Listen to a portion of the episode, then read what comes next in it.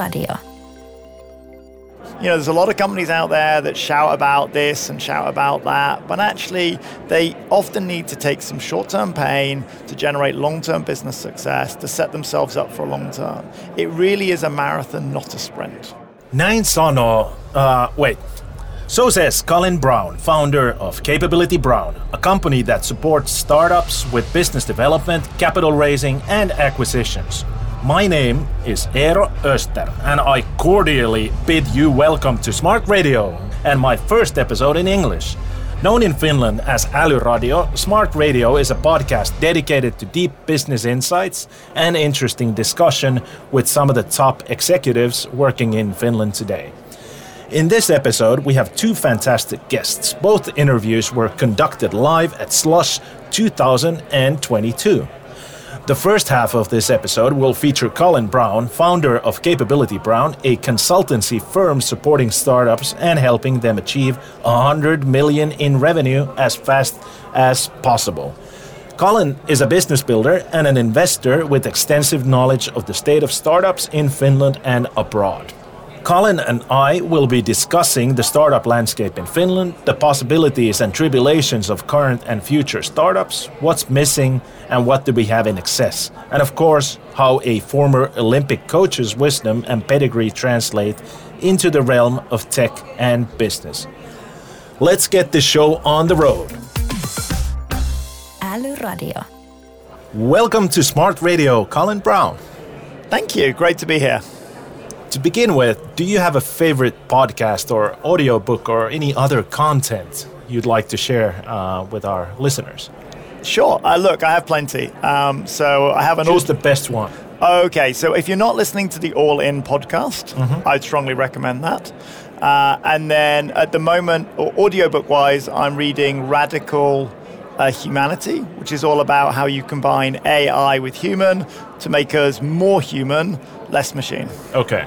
That, that was two, but I'll, I'll let it slide. What is uh, what, what's All In podcast about? Oh, uh, basically, it's a bunch of startup founders and investors talking about the topics that are, that are relevant today. Okay. So at the moment, mainly Web3 meltdown is what's relevant today. Okay. okay. Uh, aside from being an entrepreneur, you have an extensive history as a professional sports coach, training athletes into the Olympic rowing team. Uh, what key wisdom would you say translates best from professional sports to business? So you have to uh, look. I, I coached at a. I was a good rower and I was a better coach. I was also very fo- fortunate to coach Oxford University Boat Club on their preparations for the boat race. I also worked with Cambridge University over time, and I coached athletes to achieve goals over a four or eight year cycle, right? Which is pretty much what I do today. Right? I work with founders to achieve business goals over a longer term cycle. There are no kind of overnight successes. It's hard work, it's perseverance, it's creating a team culture, it's all the same stuff. There's a lot less early mornings, there's a few more late evenings, there's a lot less lycra, there's a lot less sweat on the floor, but there's a huge amount of sweat in the business. Yeah. Okay. So no quick wins, but have a goal and, and Sorry, work towards it. no quick wins. All right.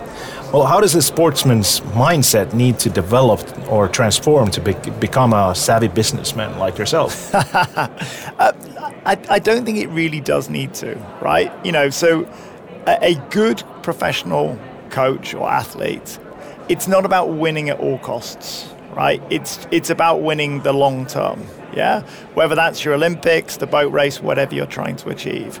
So you often have to sacrifice some short-term wins to get long-term success. In terms of transitioning into into business, it's exactly the same. Yeah, you know, there's a lot of companies out there that shout about this and shout about that, but actually, they often need to take some short-term pain to generate long-term business success to set themselves up for a long term. It really is a marathon, not a sprint. yeah.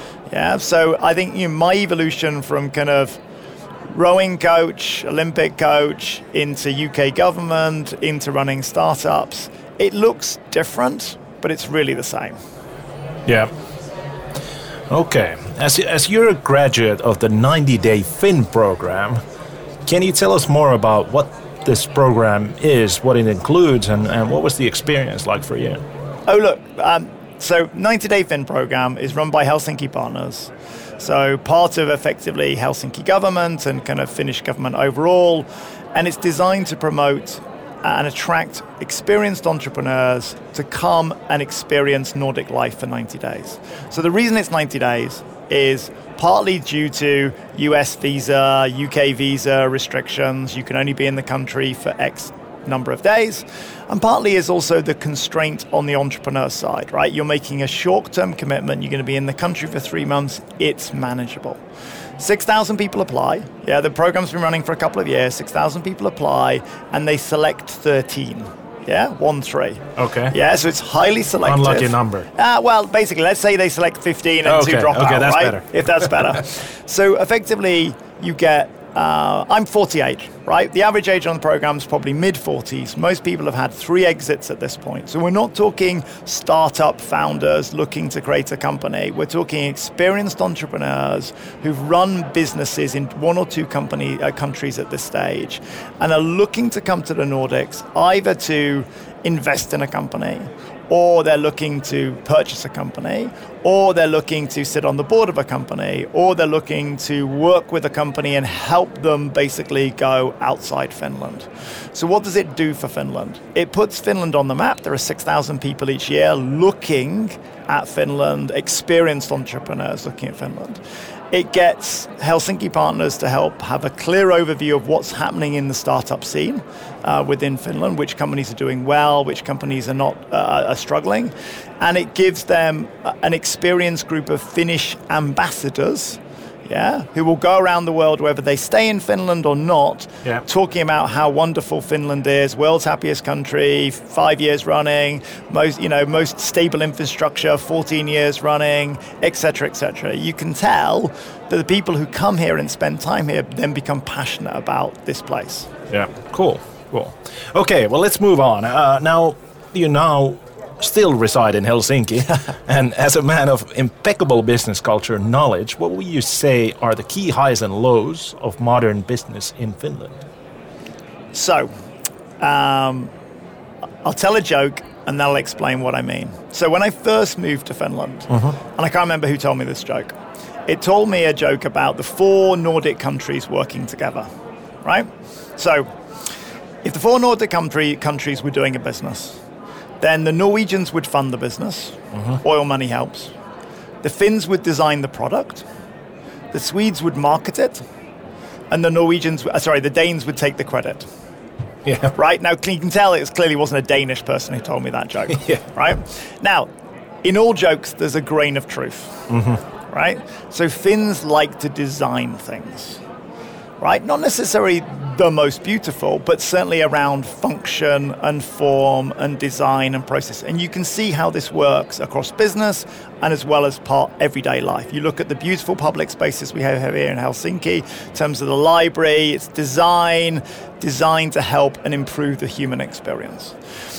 So in business and in the startup scene and in the kind of scale up scene, you see well designed companies, right? You know, you see them tackling real problems.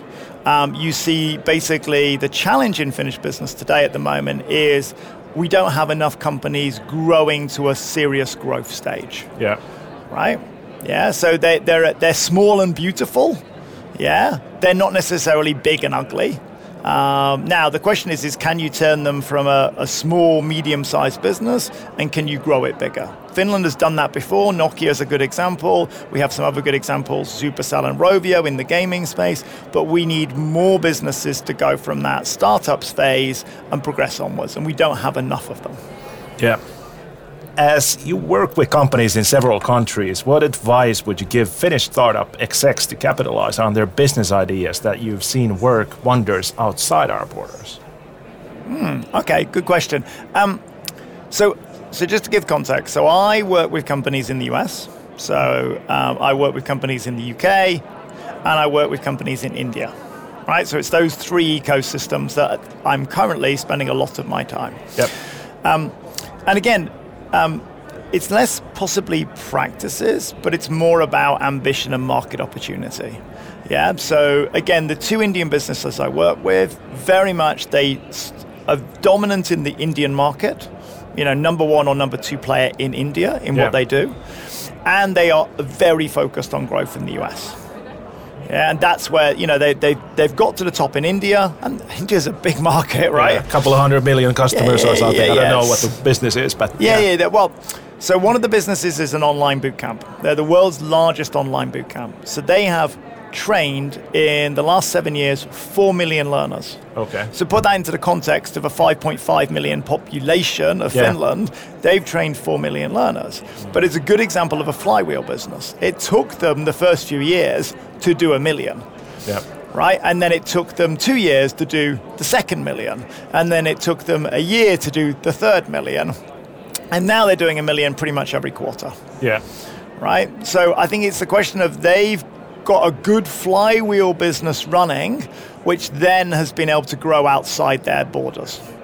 Um, you know, and, and it, obviously, if we go back to the success of Nokia, it was the same, right? Nokia didn't become a successful global company by just serving Finland. Yeah. It grew from a very strong Finnish base, and then it created a flywheel that grew exponentially outside Finnish borders. Yeah. Älyradio. Let's move on to your work as a business builder with Capability Brown. The Finnish startup ecosystem seems to be in a bit of a pickle, as there haven't been major success stories in a long time. As you've noted when talking about Finnish tech company successes, the talk seems to die down after mentioning Rovio and, and Supercell. Why has the rumble of the Finnish startup landscape diminished so radically? Um, So I'm, I'm sure there's lots of reasons, right? Obviously, it's a really competitive space, right? You know, you look at your local neighbors, Tallinn, two hours down the road. You look at the other side, Stockholm, you know, again, very close by. And they've had some big companies. You know, Tallinn punches way above its weight. Estonia, 1.4 million population. How many unicorns? I've lost track Yeah. right? Stockholm, obviously, huge amount of fintech work going on there. In terms of obviously big success successes in Spotify, which who now basically own the music business, and now Klarna, but a steady wave of companies coming through. All ecosystems feed on their own. I think there's a good ecosystem here. I, I genuinely do. You know, I spent on my peer group within the 90 Day Fence. We ran across the ecosystem looking at a bunch of companies. I think what's what are the right ingredients that Finland's put in place? You have outstanding test beds. You know, so you have an autonomous vehicle sensor test bed as part of the city. You have an energy test bed. Yeah, you have an education technology test bed. You have a whole hospital health tech simulation in Myllypuro, you know, Metropolia. That, so you have all the right ingredients. You have high performing universities who now believe that entrepreneurship is not evil incarnate, right? And actually can be encouraged. They're not quite you know, Silicon Valley, Stanford University type. Th- you know, they're not there, Yeah. but they're not where they were five or ten years ago. Yep. One of the challenges is you don't have is you don't have volume, right? And I'm not saying small population. So I met one of the professors out of the AI unit at Helsinki University. She runs the master's program. Uh, in her particular specialism, they focus on digital twinning. Yep. She will graduate this year 11 master's students in artificial intelligence. This is not China Yeah. right? We are talking one of your best universities, one of your best professors will graduate 11 students this year, right? So maybe five go on to do a doctorate, six go and work in startups. So that's six people, six startups to get a master's in AI. That that's not enough. There's not enough volume going through. So I think one of the things that Finland needs to do now is well, it does two things. One, it needs to mobilize more talent internally to grow, and it also needs to bring in a bit more talent from outside because we don't have enough people working in those startup industries to really get the growth going. You are limited by your workforce. Since you work closely with Finnish game companies, what do you make of the current sad trend of publishers closing their Finnish studios? For example, Playtika recently shut down Seriously Entertainment, and Zynga is closing their Helsinki studio. So, um, gaming and the investment in gaming has changed dramatically in the last few years. Yeah. So you basically used to have a large number of self-publishing studios, yeah, or studios owned by major publishers. And, and they represented a lot of middle ground, like 50 to 150 sized businesses in terms of headcount. Yeah. That market has basically radically reduced, right? It's either consolidation, studios have bought each other studios, it's gone out of business. And what you've got is you've got the under 50 studios, let's call them the small, kind of perfectly formed cottage industry types. Yeah. And then you've got the big players. Mm-hmm. Yeah. You know, so the you know, the Activision, the, the Blizzard, you know, the you know, the 2XL, these games are these are huge. They're 2,000, 4,000, 5,000. Yeah. The middle ground has gone it's much harder for an independent self There are a few in Finland, but there's not that many. And, and it's not a Finland issue. Yeah. It's, it's a gaming issue. Um, because if you've got consolidation in the market, because effectively it's more difficult to be a self-publisher than ever, the big platforms, the Xbox, the Sony, etc., etc., they do wield more power. Yeah. So you either have them being bought, buying those studios and incorporating them into them, or you have small is beautiful down this end. And then it's actually extremely difficult to fund gaming these days. Okay. Right? So even though there's a good set of venture capital funds in gaming, it's a bit of a lottery, right? Because effectively I give you some money, you go away for three years, you produce a game, it's a hit, whoa, everybody celebrates. It's a miss, everybody's devastated. Because three years of money has gone down the drain. Yeah. Yeah, it's more of a lottery, even more than, than venture capital is used to. So what you're seeing is less investment in gaming and more investment in gaming infrastructure. Yeah. Yeah, which which does then change the market going forward because because of elements like generative AI also start coming to the fore. Okay, so it's basically it's not an issue of Finland, but it's more consolidation and then let's close down these remote offices that don't Yes, yeah, and obviously Netflix has opened two studios in Finland recently, so some people are riding high and some people going low. I was attended the Nordic Gaming Summit this week. There were 80 gaming companies there, and it was a Swedish, Norwe- Norwegian, Danish conversation, Icelandic around that. Everybody's been at, pushed out of the middle, mm-hmm. and everybody's either small is beautiful or it's consolidation and it's a big boy play. Yeah, yeah. But uh, do you think this is an endemic of what's to come with Finnish gaming companies? So I had a couple of conversations with gaming companies yesterday outside the summit, and I think I talked a little bit about generative AI, right? Yeah. So this is effectively, and this can really help small is beautiful companies, right? Whether they're Finnish or Icelandic or whatever, Yeah. right? If they can, li- so generative AI is the ability for Nvidia's got a great system out at the moment. You say build a fort right? And the fort basically gets constructed by the AI. It would have taken you two or three months Yeah. to build that fort, and it's there in seconds. Right? So, one of the studios I met yesterday, they literally named their AI, right? It's given it a funny name. I think it's like SpongeBob or something, right? And they give the, the, the it tasks to build stuff, and then the designers tweak and finish it. Now, the interesting thing in that company is they've had people go, but I trained all these years Yeah. and it can do it in seconds. And the leadership in the company's gone, it's just a tool, right? And it's a tool that can make you work faster and be more productive. Do you really want to spend two months building a fort? Yeah. Yeah? Or do you want to spend a few seconds building the fort and then you can tweak it to your specification? So I think the companies down at the smaller end, which tend to be a number of the, Norwe- the Nordic studios, if they can harness the power of generative AI, they can go like a 1,000 person studio. They can go like a 400 person studio if they can leverage those tool sets and if pride doesn't get in the way. Yeah. Älyradio. Okay, well, now it's time for the final question. We ask all our interviewees the same question at the end of the podcasts, and now it's Colin's turn. Colin Brown, what's the smartest thing right now? It can be a book, service, concept, whatever springs to mind.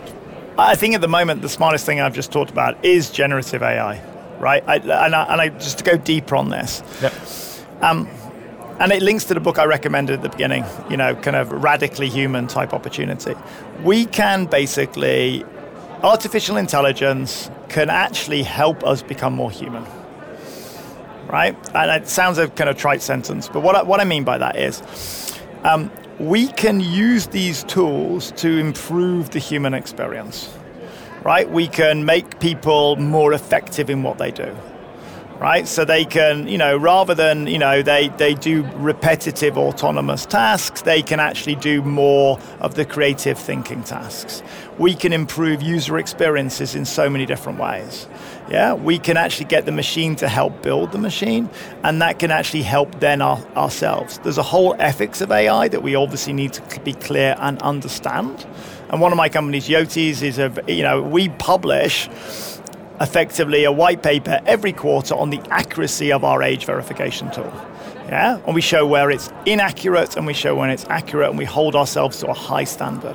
So I think these tools can be used to improve the, the, the, human experience and I think the ethics of that can then be very clear and we can hold businesses to account that don't have a high ethical standard and don't actually display, okay, we use this tool, this is what we did, we had user consent, we built these experiences, and this is where it's accurate. So, for example, Yoti's age verification for quite some time struggled with men with beards. Mm right? Yeah. Because it struggled to understand where the beard was as part of the face. And we made it very clear that we're weak with men with beards and we're weak with, I don't know, black women between 40 and 55, mm-hmm. right? And then we improved the access to the training set and then we published the results, you know, two months later and we showed that we've managed to basically improve in those areas. Okay. Yeah, so I do want more ethics plus more generative AI will improve the human experience. Okay. Thank you so much for the interview, Colin, and I hope you have a great slush. Uh, what's remaining of it? Thank you. Been a pleasure. Thank you. Radio. Great thanks to Colin Brown. We'll continue with our next guest in just a moment, but first, as with Colin, we sent our flying reporter to ask slush attendees what they think is the smartest thing right now. Here are the answers. The smartest thing? Wow. wow, wow, this is very difficult to answer. Nature. Uh, I think to educate yourself and invest in yourself, that's pretty much the most important thing. Mikä on älykkäintä juuri nyt? Mm, ehkä tämä, miten eri laitteet kommunikoi keskenään tavalla. Jos sulla on puhelin ja kello ja muut, niin, niin siellä ne semmoisia pieniä mikroälykkyyksiä on siellä, niin se on mun mielestä aika hieno kehityssuunta. Älyradio. We are joined in the studio by Carl Nicholson from Slack. Carl is a dynamic, commercially focused tech leader providing strategic leadership and direction across people, technology, and processes. His aim is to make work simpler, more enjoyable, and more productive. Welcome, welcome to Smart Radio, Carl Nicholson. Thank you very much. What an introduction. Do you think the intro hit hit the spot, or or is there something you'd like to add? Uh, I think it did hit the spot, to be honest. Yeah, I'm genuinely quite passionate about how people go about what they do. Um, I'm sure we'll dive into why later. yeah, sounds good. Uh, to begin with, do you have a favorite podcast, audiobook, or any other content you'd like to recommend to our listeners? I do, yeah. Um, one of my favorite podcasts, and it's an English podcast, is something called The Diary of the C- or Diary of a CEO, and it's by a, a UK guy called Stephen Bartlett, um, and he's really interesting and he's interesting to me because he he's a CEO himself. He's from a very non-traditional background. He's from a deprived background, but he, he founded a marketing company and what he does on this podcast, he interviews other CEOs, but they don't just focus on the kind of nice stuff that everybody likes to talk about, scaling the company, it's fantastic, and we all became millionaires overnight type stuff. Yeah. He focuses on the hard bits. So he talks about, you know, even down into sort of mental health. How did you feel? What went wrong? What would your advice be to other people who are maybe founding a company or in this position? And it's insanely honest. Uh, and I love that because I feel that sometimes we don't share that enough. Yeah. Let's then take a deep dive into the future of work and management. Uh, the Future Forum Pulse survey said that full time office workers report markedly low lower employee experience scores uh, compared to hybrid and full-time remote workers. So, do you think that this signals a permanent change for the meaningfulness of work? Um, I'm not sure, which is a really bad way of dodging the question.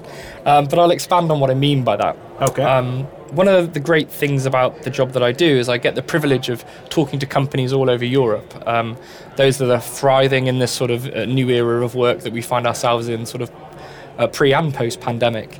And I experience quite different things. And my, my general advice to companies would be that be really intentional about how you work, which is, is a weird question, right? Because I always get called in and people end up focusing on the should we be in the office or should we be at home conversation, which is kind of annoying if I'm honest with you, because my answer is always do what's right for your business. And they go, well, great, Carl, thank you for flying all the way here, but that's not very helpful.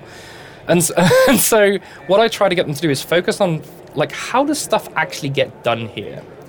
And typically the answer is pretty similar. Well, we have meetings about stuff and we send email about stuff and that's pretty much what we do. And, Yeah. and actually in, in a lot of businesses that's not really the most efficient way of kind of getting stuff done. And so I think the intentionality of how your company goes about doing what it does and then procuring the right platforms and also the business processes around those platforms to kind of do whatever it is is far more important than a lot of businesses really are really giving it credit for. Yeah. And so I think where companies are struggling and we're seeing the sort of data of this disconnection between your greatest asset at your business, which is people, um, and then followed by data, and then the processes that link it all together. If you've not done that, you're going to struggle. And I think th- this is just me talking now, but I think that's what this data is kind of showing us. Okay.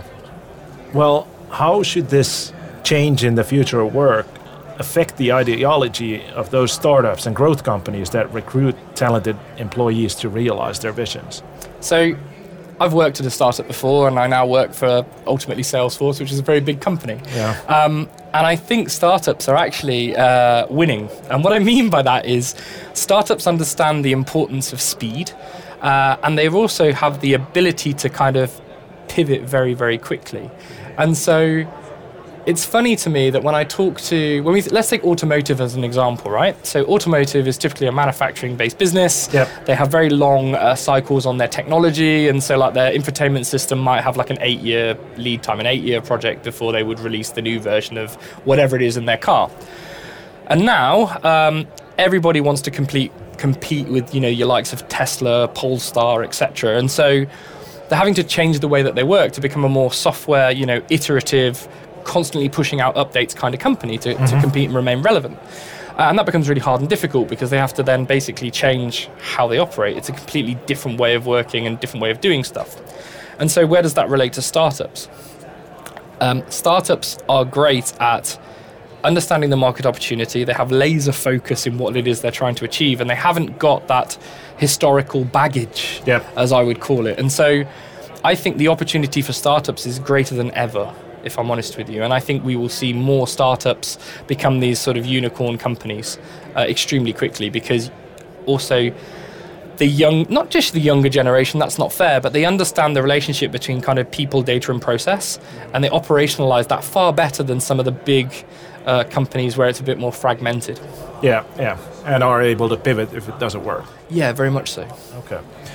Uh, now, scaling up is all about ecosystems, though, with, with startups. Then, how would you advise startup founders to take into account the requirements of the, digital working environment while working with and expanding their ecosystems? Sure. So it kind of goes back to what I was talking about in the first question, and it's creating the kind of uh, machine, and by machine I mean software machine that kind of runs your business. And so when you think of software platforms right now and, and the tooling that we have to us, um, it's all quite siloed because the business model of old is to, to get you into this sort of monolithic structure, put all of your stuff in it. And you typically see, you know, one of these platforms in every department within your company to, to do whatever that you do. Yep. And so where I think startups can be very clever is you don't necessarily need to take that monolithic approach anymore. You can literally take small applications or small things that you can link together by things like APIs and use business process to kind of just leverage, you know, these really small platforms that do great stuff really well or maybe put some serverless compute functions in between them to kind of pass data between between these two things instead of relying on people to do it. And so from a startup perspective, it's how do you operationalize your data as best that you possibly can, bring it together and get it in front of the people or mm-hmm. t- to make decisions on stuff, which sounds dead simple, but that's actually really hard from a business landscape point of view. And so it goes back to that intentionality. What is important to us? What is it that we need to know? And then the last piece is how does our company make those decisions? And once you've answered those questions, you can then start to build that into uh, your, your software design, your architecture, but even down to kind of your people and process level stuff. Yeah. And I think startups focus on that alongside your vision and your product or whatever it is that you're building, and you won't go far wrong. Okay. Well, uh, you've been working at the heart of digital transformation uh, throughout the 21st century. What changes can be expected in the digital work? I think what we will see in the future is taking our effectively taking our culture online, Yeah. but also our work, our connections. And I think one of the great misconceptions we have at the moment is when I talk to companies about hybrid work, it's almost the new digital transformation. And what I mean by that is everyone's got a different view of what hybrid work is. And so I work in a hybrid way myself. I absolutely love it.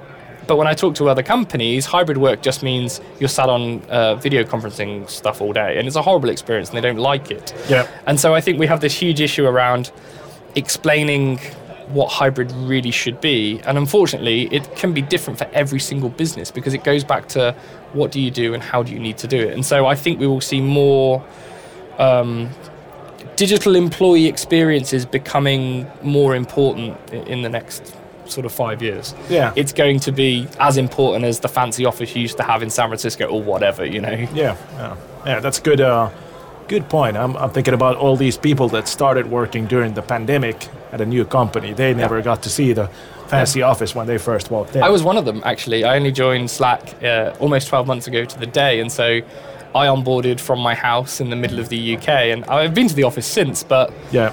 it it surprises people when I tell them I feel more connected globally uh, to the people I work with uh, than I did when I worked physically in an office with people, which is pretty wild. Yeah, yeah, yeah, it is. Salesforce recently had a Dreamforce, uh, you know, a top event for the IT industry. When it came to new products announced at Dreamforce, for Slack, the Slack Canvas was a crown jewel. Yeah. Uh, can you tell a little bit about how that could change the future of work? Sure. Uh, and I'll also add that everybody's very excited about Canvas, and not just at Slack. I mean, our customers. Everybody wants to know about it or get their hands on it. Or, um, and so this kind of follows on quite nicely from my last question, Yeah. in the sense that we at Slack think very deeply about creating tools that are valuable to people and facilitating this kind of new way of working. And the, the funny thing about Slack is obviously we work on our own product daily. So we, we kind of feel our own pain if something isn't quite working properly or, or, or we've designed something that doesn't quite, you know, fit the bill. And, and this is kind of where Canvas came from. So for lots of stuff, Slack is brilliant, um, but it's kind of painful when you need to do stuff like, and I'll use onboarding as the example. Yeah. When you onboard into a company, typically you get some sort of document, maybe a Google Doc or a Quip or Microsoft Word or whatever, and it's just got a bunch of Google links in it. Or, or, or, links to other things, and then all you do is click the link and go to somewhere else, and it's Yeah. just it's not a great user experience, and you end up with like 45 tabs open, and as somebody's onboarding, you've got to try and navigate this. Um, and so we at Slack thought deeply, like, how could we make this better? And so, uh, for those of you who are technical, uh, Canvas is effectively like an API-driven piece of paper. Is probably the best way to describe it. For those of you who Half aren't technical, Half technical. for those of you who aren't technical, um, think of Canvas as a digital piece of paper that lives within a Slack channel, whereby you can all collaborate on it at the same time together, much like you could, you know, a, a Google Doc. But the benefit is you can have dynamically updating things within that document from other platforms. So, uh, as a different example, you know, perhaps your quarterly reporting call, you could have that dynamically updating from something like Salesforce, straight in the canvas. So at four o'clock in the morning when I can't sleep, I could just launch the canvas and there's my data that I need. Yeah. And the benefit here is it, it couldn't it isn't just Salesforce. You could have lots of things in there. So it could be I don't know, it could be a Salesforce thing. It could be a Tableau graph. It could be I don't know some some reporting from your CI/CD pipeline application, and it's just about bringing together all of these nuggets from those best of breed apps that we talked about earlier, and bringing it together in one place. Yeah. And it lives in a channel. Okay. So be, before we wrap it up, so so you talk about the benefits of Slack, and and you so you work at Slack. Do you ever read your emails? Uh, kinda is the answer to that question. So I think the first thing I would call out, and I'm probably not supposed to say this publicly, but I will, is we at Slack forget to read our emails. I sometimes only check my emails maybe every three or four days. Uh-huh. Just because we're so used to, you know, in this in similar way that we were just explaining about Canvas, we're so used to just everything being in the one place. Yeah. And so we become like digitally lazy. We don't want to launch our web browser and log into our email system and two factor and all that kind of stuff. So, but that's not an excuse. And so typically at Slack, the only time we do email is if we're working with a, a third party or a client or whatever who aren't on Slack. Yep. But typically, we would do everything in Slack, and when we interact with customers, we do that via Slack Connect. Okay. Yep. Makes sense. Älyradio. Now it's time for the final question. We ask all our interviewees the same question at the end of the podcast, and now it's Carl's turn. Carl Nicholson, what's the smartest thing right now? It can be a book, a service, a thought, whatever springs to mind. Wow, okay. I think the smartest thing right now is, and this is kind of a, a big weird thought, so bear with me, is learning how best to leverage technology and people, which sounds really fluffy, right? But I think historically we're actually really bad at this. And it goes back to what we were talking about earlier about employees feeling disconnected and whatever. It's like, how do we take the best bits of humanity and human life and help reinforce that with digital tooling and software and processes um, to really help us feel genuinely connected or as well connected online as we do in real life. And I think if we crack that as a civilization, Yeah. uh, I think the, the world is our oyster. That's a uh, that's a great great place to wrap up. Uh, thank you for the interview, Carl. Thank you very much. Älyradio. Thank you for listening to Smart Radio. We'd love to hear your thoughts on our English episode on Twitter with the hashtag Smart Radio. Remember to follow us on your favorite podcast platform. Until next time, kuulemiin! Älyradio.